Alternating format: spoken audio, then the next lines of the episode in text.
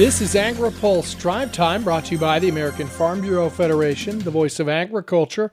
Learn more at fb.org. Good afternoon. I'm Ben Nuelle. Senate Majority Leader Chuck Schumer says infrastructure talks are moving along nicely on two tracks. One is bipartisan, and the second deals with components of the Jobs, American Jobs and Families Plan, which we'll consider even if it lacks bipartisan support.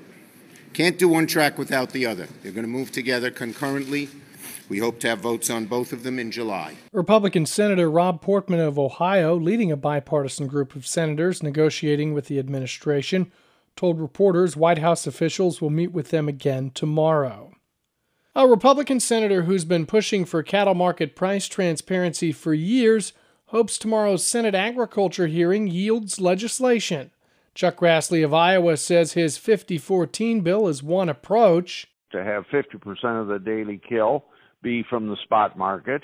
Senator Fisher has another approach that would have it done on a regional basis as well. Have uh, greater transparency is very important, but uh, and when you want to sell your cattle, you can sell them instead of like today. Uh, you get a price, maybe you deliver the cattle in three or four weeks. Grassley says livestock mandatory reporting needs to be reauthorized by September 30th and could be a possible legislative vehicle for a bill. Join us for the AgriPulse Food and Ag Policy Summit West coming up July 12th in Sacramento, California. You can register at agripulse.com. Today's drive time is brought to you by the American Farm Bureau Federation. The estate tax forced a teenage Anne Margaret Hughes to choose between her college savings and saving the farm. Unless Congress eliminates the estate tax or at least makes a higher exemption permanent, many more farm families will be forced to do the same. Learn more at FB.org. A former trade official says getting other countries to understand the benefits of biotechnology in food production will be an ongoing challenge in the years ahead. Speaking at the American Seed Trade Association's legislative conference in Washington, D.C. today, Sharon Bomer Lauritsen with Ag Trade Strategies says U.S. government decisions need to be based on science. Particularly for, for biotechnology, pesticides, plant health, food safety. But science, I have learned over many years, is not black and white. And what the U.S. thinks is sound science and the right science is not what other countries think are science.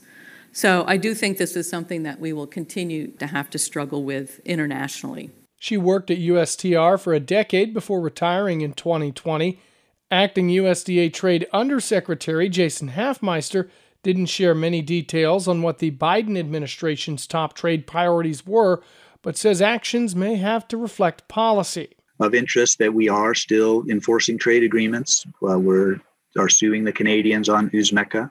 It's important to notice that we are trying to remove tariffs. That the Boeing Airbus, uh, you know, tariff remission uh, is, you know, that's an action.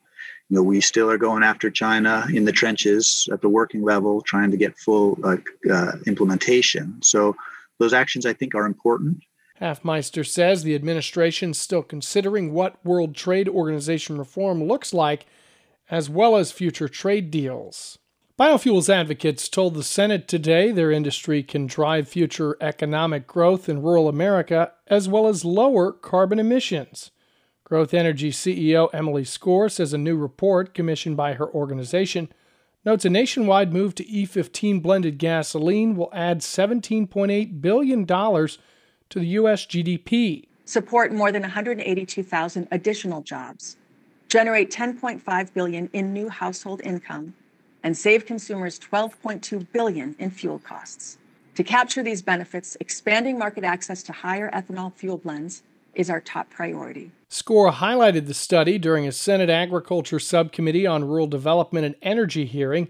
Bill Cherrier, Executive Vice President and CEO of Central Iowa Power Cooperative, also participated.